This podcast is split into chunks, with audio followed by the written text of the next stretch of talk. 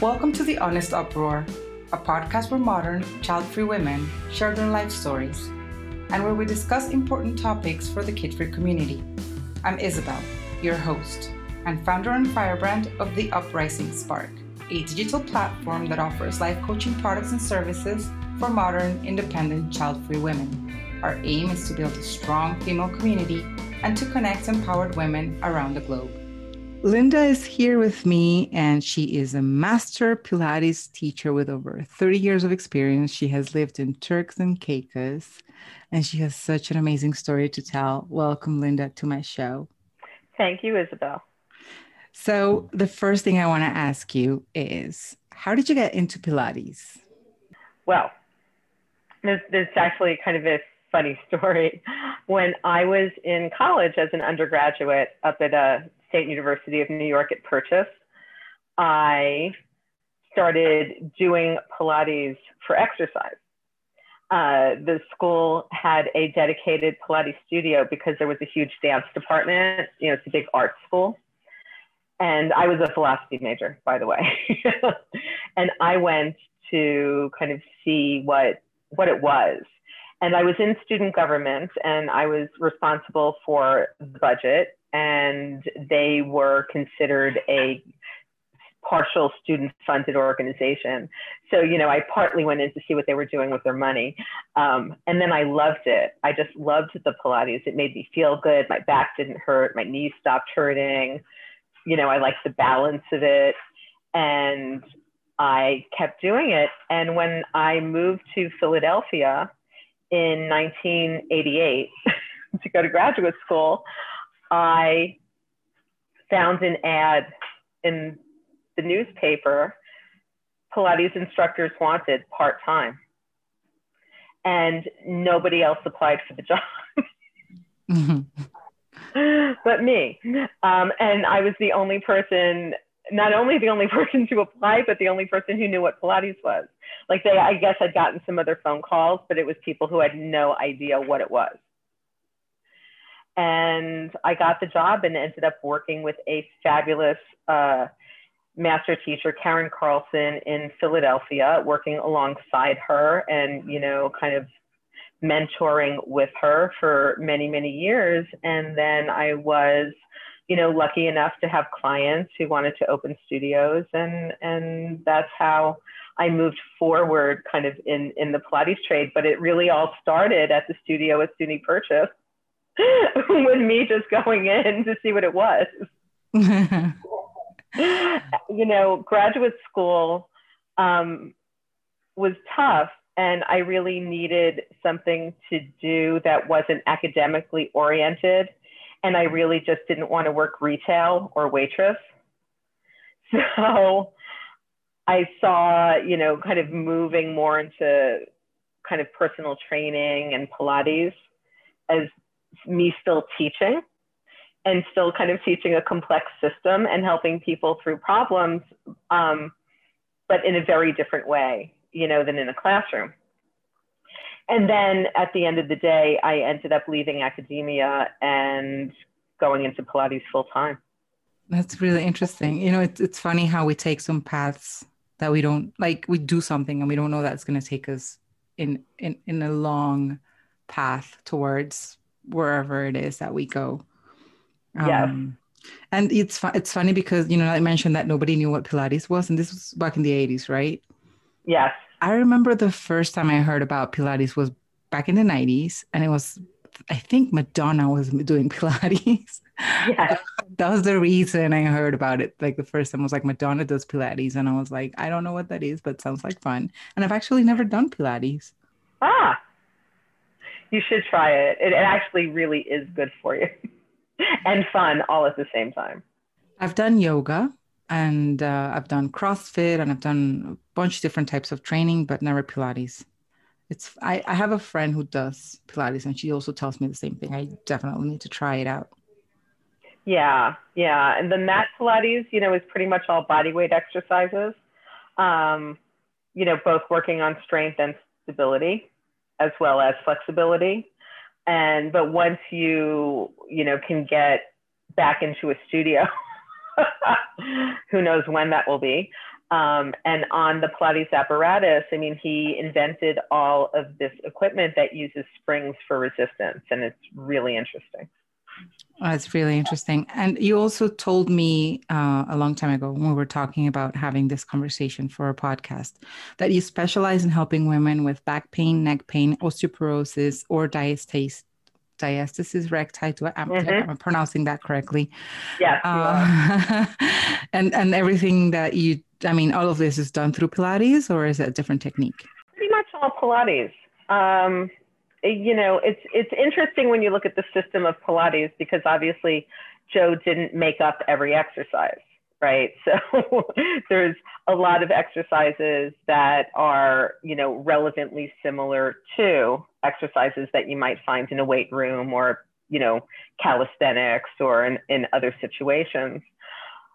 But what I do find is that Pilates itself, because of the focus on the middle of the body as being kind of the central powerhouse of strength.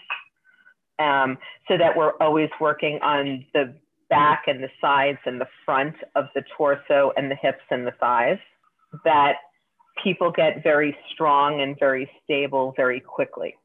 Um, there's a focus on breathing kind of inherent in the work. Um, and it does need to be modified, you know, for there's a lot of work on your back with your head curled up on the mat and on the equipment. And that stuff that's contraindicated for folks with diastasis recti and for folks with osteoporosis. But luckily enough, it's really easy to modify and adapt.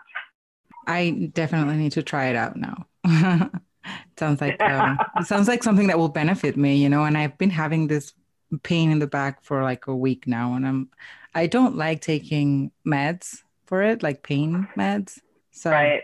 I rather do like exercises and I've been doing like some yoga exercises and stretching, but it doesn't seem to be helping. So yeah. So when you know when I email you some more information, I am actually going to share a link with you for a free Pilates fundamentals for back pain video that I have on YouTube. Awesome. I that I think you should try.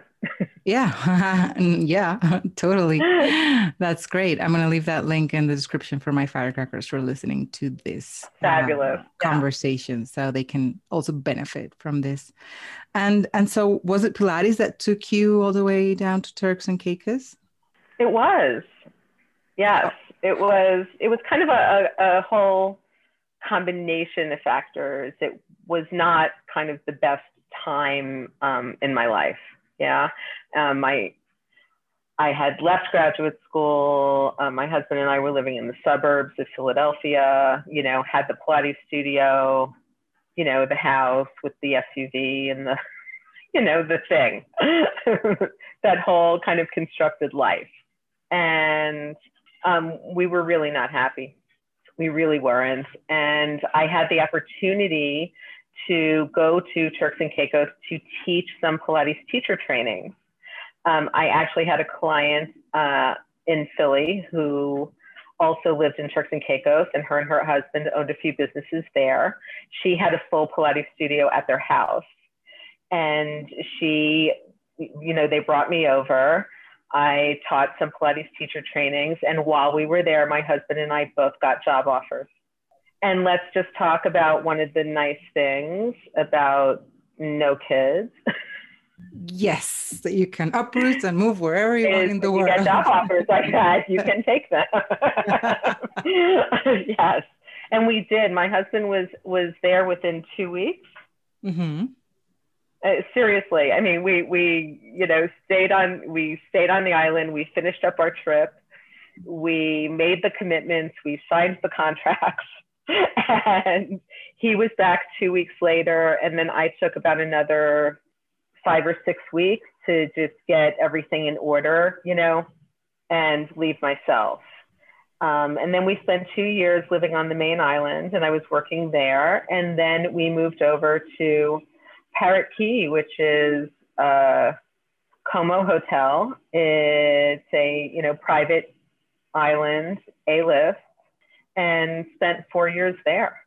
You know, I actually we were having this conversation about Turks and Caicos right before we started recording. And I didn't tell you this, but that's like my dream destination. Like I've been eyeing vacations in Turks and Caicos for the longest time. Um, I haven't done it yet because I don't know what stop. Nothing is stopping me, to be honest. Well, right now, COVID is stopping stopping me. Right, right. but this, I've been doing it for a long time, and I'm, I always feel because you know the Caribbean for me is just so dreamy in every single way of the world of the word, right? Mm-hmm.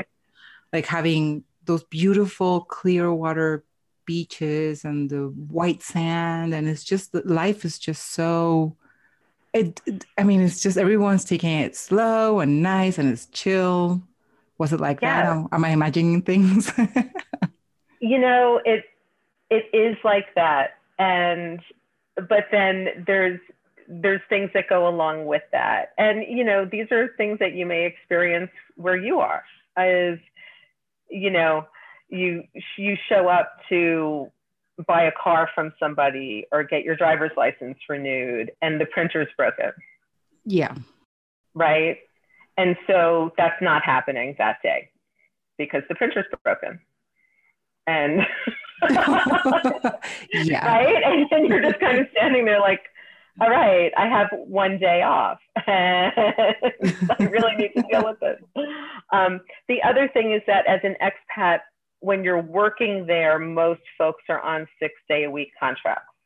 So um, for me, it was nice because teaching Pilates and fitness, I, you know, didn't have to work more than a certain numbers of hours a day because they didn't want me to burn out and not be able to pay, you know, full attention to guests who are paying a lot of money to be there.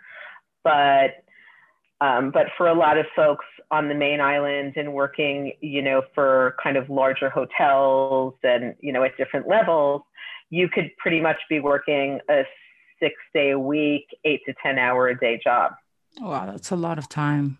Yeah. So there's, you know, times when it's really mellow, but but when, you know when you're on the back end of it those kind of busy holiday times when everybody's getting to kind of hang out and do their thing are the times when you know I would be at my most busy because I had a captive audience.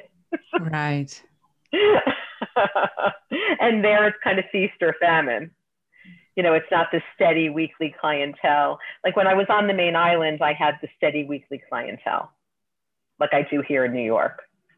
Uh, but when I was at the resort, um, it was more of either everyone's there or not so much. Yeah, I can imagine. So you lived for how long in, in total in Turks and Caicos? Six years. Wow. And then you decided to move back to the States?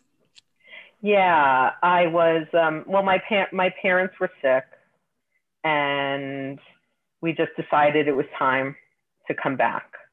And, you know, we moved back right into Manhattan. And now we're kind of looking at leaving again.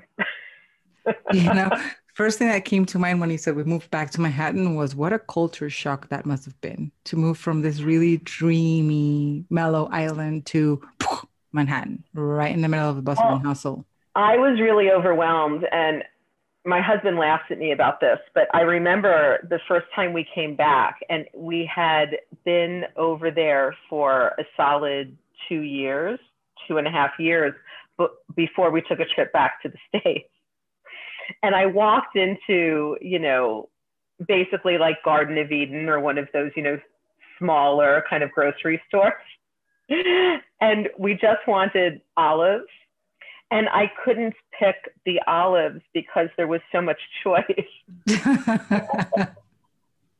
you know, it would be like you you go to the IGA, or you know, there were basically two supermarkets, three supermarkets on the island, but two two were owned by the same company, right? and right. you got what you got. I mean, you know, there might be you want to call Kalamata olives, there might be three brands, there might be one, there might be none.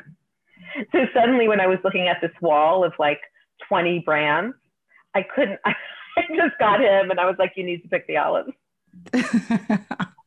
Obviously, I'm over that now, um, 10 years later. But yeah, you readapt. That's totally yes. true. But I, yeah, but I can imagine at the beginning it must have been really overwhelming, like you mentioned.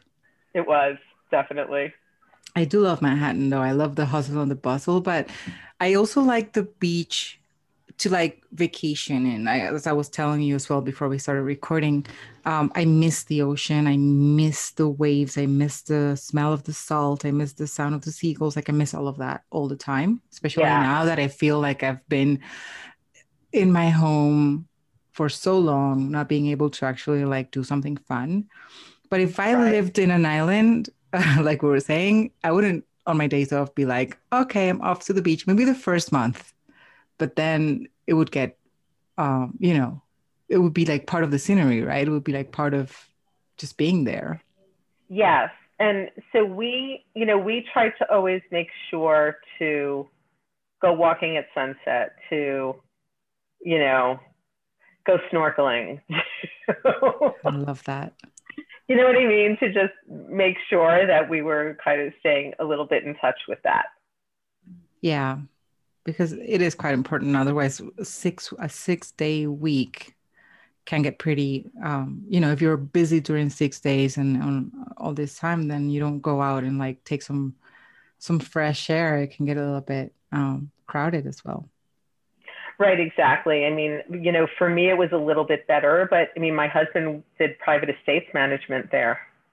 Mm-hmm and you can imagine when you know it was high season and every single homeowner was in with their guests with their family with their staff it was a lot. Yeah i can imagine.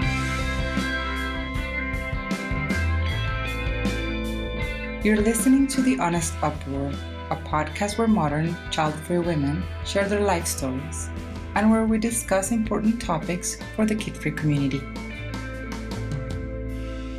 and so now you're back in the States and you're thinking about leaving New York again. And how cool is having that flexibility, huh? Well, yeah. I mean, that's that's actually the great thing. I think, I mean, frankly, as and we've talked a little bit about this, but as somebody who is adopted, right? So I feel like I, I'm already kind of predisposed to the like not everybody wants kids.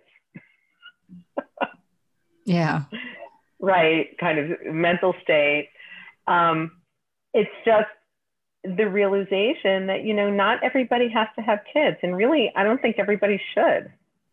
Let's talk a little bit about that. So uh, you did tell me you were adopted. When were you, when do you think you were conscious about the fact that you were decided to remain child free you know it was when i was in my late 20s and 30s you know i had severe endometriosis. Um, and adenomyosis, which just, you know, leads to a lot of pelvic pain, right? So endometriosis, for people who don't know, is a, an autoimmune disease. And it's where the lining of the uterus grows outside of the uterus. So any like pain and stuff that you would normally get during any point in your cycle when that tissue, you know, does things and reacts happens out side of the organ where it's supposed to happen. So it causes a lot of pain and inflammation.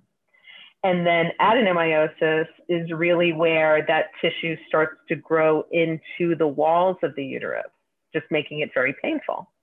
And my GYN at the time would always ask me, it would literally be his first question every time I came in, how do you feel about having kids? And it wasn't until the visit when I walked in and said, yeah, I'm good. yeah, no thanks. yeah, I'm good. That yeah. he was willing to really talk about the hysterectomy. And the hysterectomy was what I needed. Yeah, because of your like getting condition. rid of my ovaries and my uterus, got rid of all the pain, got rid of all the inflammation. I've pretty much been good ever since. Yeah. You know, I mean, I've, endometriosis is a gift that does keep on giving. There's stuff that you can get later, like hypothyroid. You know, we're more likely to get hypothyroid. I'm hypothyroid. We're more likely to have high blood pressure. Guess what? and even though, you know, I exercise and eat relatively well, I still have high blood pressure uh, from that. So, you know, as soon as I kind of made that decision, it was actually very freeing. But people kind of freaked out about it. I mean, I had to go for multiple opinions. Mm-hmm. You, you know, on whether I should be doing that. I had clients, you know, talking to me about, you know, not getting rid of the uterus or not getting rid of that. And and finally I was just like, guys, I've done my research. I know what I'm doing. And I'm glad that I did it. And what was uh, the main concern that people would um, express to you regarding this specific? Well, what if you decide that you want to have children uh, and then you're just going to be really depressed about not doing it? And I mm-hmm. was like, okay, number one, I'm adopted, so I know that's always an option, right? Sure. If I really, really wanted to do that. But, you know, quite frankly, my adoptive parents were mentally ill. Okay. So I realized that my situation with my birth mother could have been really bad as well, but I don't, you know, who knows because that wasn't any option. But I was raised by a severely bipolar mother, which was really not so much fun either. Mm. And it was, and the adoption was done very privately when you could do that because she was diagnosed as well, then schizophrenic because bipolar didn't become a diagnosis until later on, um, because she had been diagnosed mentally ill. And, and I'm sorry. So you, what you're saying is that your adoptive mother was diagnosed as schizophrenic at the time, and yes. even with that knowledge, the state, or I don't know who gives out the permits for this, but yes, allowed to adopt. Yes. Yes. Wow because that's how important culturally people think it is to get babies to people who want them. Yeah. Right. But, you know, I mean, obviously I'm okay and I'm, still here and turned out fine. But it could have gone in a very different direction at multiple times in my life. Absolutely. Um, and and I always think like, you know, there's examples of people who either by choice or not, are, are not really able to do that and do that well. I'm really able to take, I can take care of myself. I can take care of my husband. I, I can take care of our dog, who is like the most spoiled dog ever. um, I can take care of my clients and my friends, you know, but I don't know that I, I'm so, so fit and able to be raising a child so I, you know, I hear that all these factors kind of like came in together and sort of like uh, it was like the his i mean the endometriosis um, plus the fact that you were adopted and you know your own experience and and also what you just mentioned. So it was all of this, all of this right that kind of like came together and you were like oh, maybe i don't want to have kids. Yeah yes, and I've been very happy about that decision. That's the most important thing, because the one thing we get told all the time is you're going to regret it. Um, and yes. I, I always tell people I rather regret not having children than regret having one. You know? Right. Right. Yes. And you know, I think it's important for for women to know that, right? That that's that really is an okay decision. Yeah, and not only that it is an okay decision, but that, that that it actually is a choice because you wouldn't believe the amount of people who don't know that having children is a choice. Like I'm and oh, I'm, yeah. I've spoken to many child-free women, and including myself. Like they don't. I wasn't conscious about how that it was a choice until I was in my 30s, and thank God I didn't have children before, um, because that was so liberating for me. And and and so people are like, how how could you not know? It's so basic but I didn't. I really didn't. Right. Like I thought I had to have them, like everyone else, right? Right. And you know, and I'm thrilled actually that pretty much everybody now, if they really want to raise a child, are able now to adopt a child and do that. Yeah, that's true.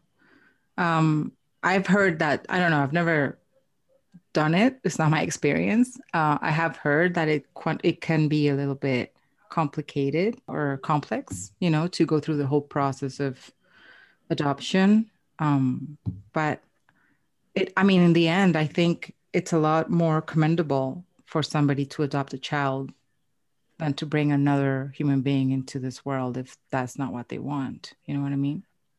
Exactly there's so many kids that need to be with good families that you know be loved and be taken care of and be safe Right. So, you know, it, it, I don't understand why people judge it.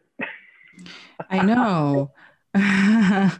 there is still a lot of stigma around that, right? Like I because there's many women who, you know, who are childless, so basically they they want to have children and they can't maybe for uh, medical reasons, you know, um, like yours, for example, the endometriosis. Mm-hmm. And and so they and they and then when they are asked about the adoption some of them will say that's not an option. Like they really want to have their own biological child. They i think they want to really want to go through the experience of being pregnant and giving birth. Um, so i don't know if it is more about that experience and less about the kid yeah yeah i've i've wondered that too and and frankly i haven't been interested in either yeah, you're child free for sure. you know, I have a, a very close relative. She has endometriosis. She had, uh, she has, no, she has. That's not, it's not something that you can cure, right?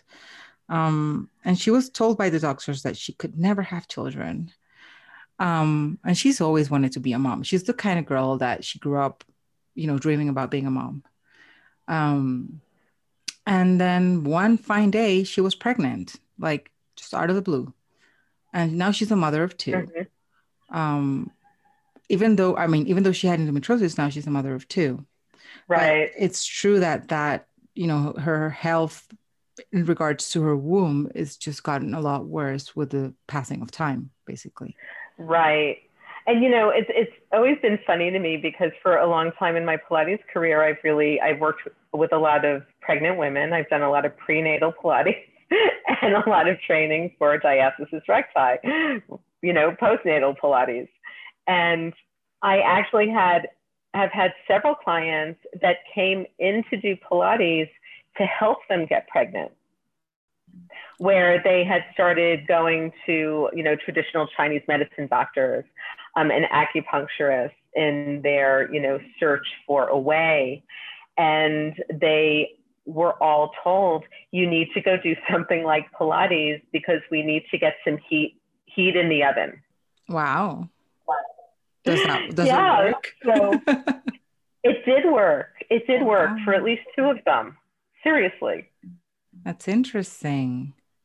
Yes. So I've some I, you know, I've gotten to kind of bear witness to a lot of it. of course. Which is great. Yeah. When when yeah. it's not your own experience, I guess you can I enjoy other people's. They're, exactly. They're fine. It's a different yeah. perspective, completely different totally. perspective.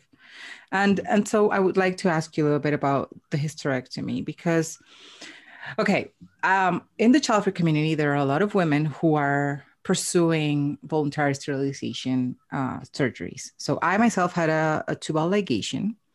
Mm-hmm. Uh, I've known women who have gotten salpingectomies, I think they're called, when they actually like take the two fallopian tubes and just like take them out of the body completely. Right. Yeah. Extract them out of the body completely.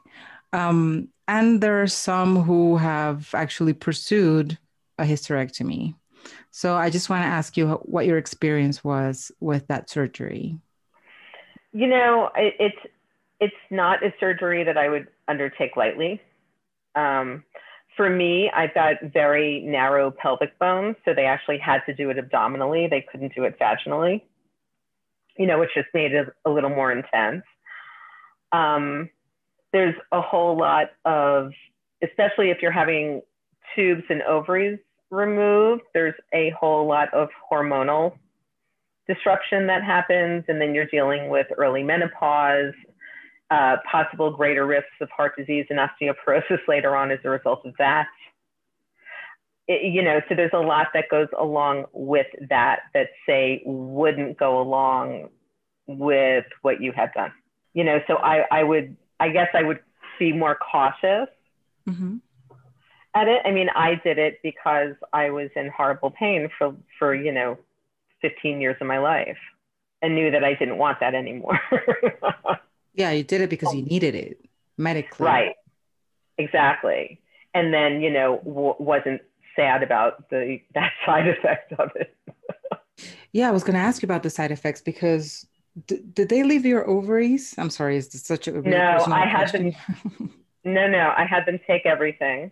Okay. Because your because your ovaries are what produces most of your estrogen, mm-hmm. and endometriosis is an estrogen um, fueled illness. Okay. And I, so I really felt like the estrogen I was producing was a problem.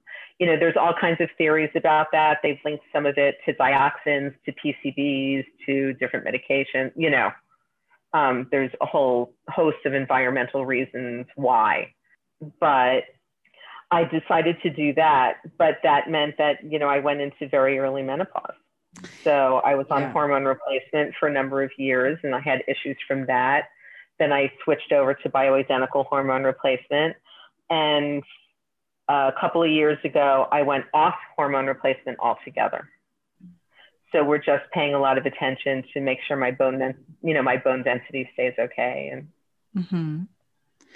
yeah, everything that has to do with hormones is just really delicate, isn't it? It's a, it's like a balance that has to be achieved somehow, and sometimes you can't. Your body can't the meds you're right. getting like don't do you you know my my mother oh she's she was she actually got a hysterectomy as well um not for medical re- i think she was was because that's it that's done. I'm gonna just close the fact the baby factory after she had my sister. And, right. and she had been in hormone replacement uh, therapy for a very long time. And she's had she has a lot of sequels from that. Like i can see them now. So it's it's tough on a, on a, mm-hmm. on, the body of somebody who has a uterus. Is really hard. Yeah, so that's why you know I I wouldn't go with that as my as my first option. Not for voluntary sterilization. right. I'm like there's much much less invasive options that give you the same effect. Yeah, that's true. Yeah. And, yeah. and so regarding, you know, circling back to the child free life what is it i know that you love the fact that you can like just pick up and move somewhere else but what else do you love about it it's just kind of you know everything not not having to worry about schools and you know. Just everything. I feel like there's so much in life that needs attention and care and focus. And you know i i have it to give to you know the people around me and i i've just never felt that deep need that's i love it because i think that most child free women will relate to that um but did you get i mean this is something that i also like to ask my guests did you get a lot of pressure from people who maybe weren't so aware of your um, endometriosis? Yes. Oh, yeah. And then, you know, it, it, you just reach a point where you're just like, just shut up. I'm not an idiot. you know, I don't make these decisions lightly. yeah. I go to trained medical professionals who are good at what they do no one makes this decision lightly. Yeah. Yeah, and I can't imagine. I mean, just because we do get a lot of criticism, right, from people, from even from strangers who have absolutely no idea about, you know, our lives or our medical history or anything. And I just find that I don't know why people think they're entitled to ask anyone when is it that you're going to have children or are you're going to regret not having children. Right. Right. Like strangers. Yeah. Perfect strangers. But also family and friends and peers. Like I, we get it from all, all sides. So, you know, the whole idea of talking about this subject is also trying to normalize it. Like just normalize people not wanting to have children. Right. and understand wrong. that if we all had one, there would be way too many. We're already way, way, too many. many of us. Yeah. like the planet could not sustain that. this whole system is set up for the fact that some people don't want kids. Yeah. Yeah. we are already way too many. We don't need a lot of, of a lot more of us. Uh, right. Because it's already, I mean, we're already seeing the devastating effects of you know having so many people in this planet. I was telling you Oh, yeah. just before we started recording that it's been raining cats and dogs in Colombia where I am. And basically all the months so January, February, and March are three months in which Cali, where I live, is super dry, super hot. And when I'm talking hot, is hot, is 90s, really hot.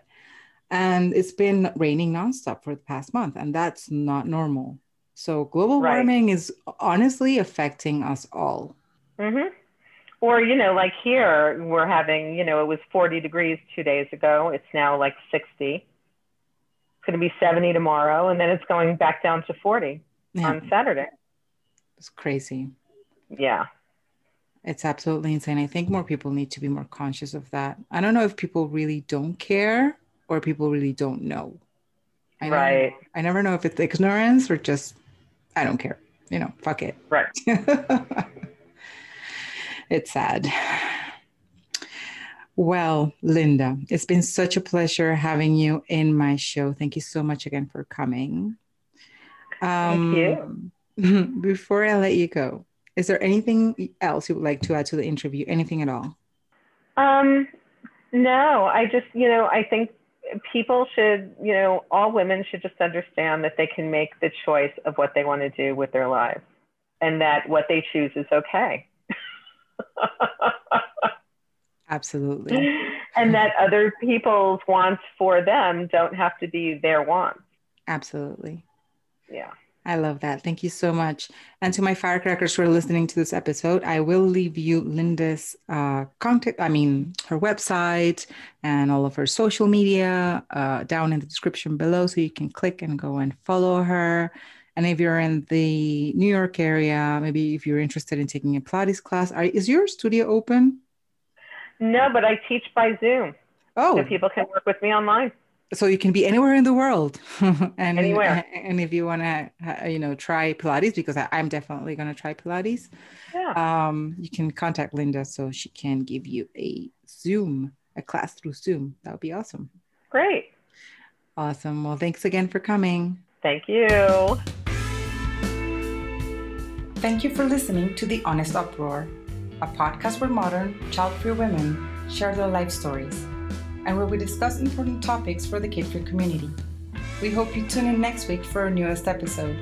And since we love hanging out with you please be sure to follow us on social media at the honest uproar and visit our website at thehonestuproar.com if you like what you heard feel free to share with your fierce child-free firecracker friends. Until next time continue fueling your inner fire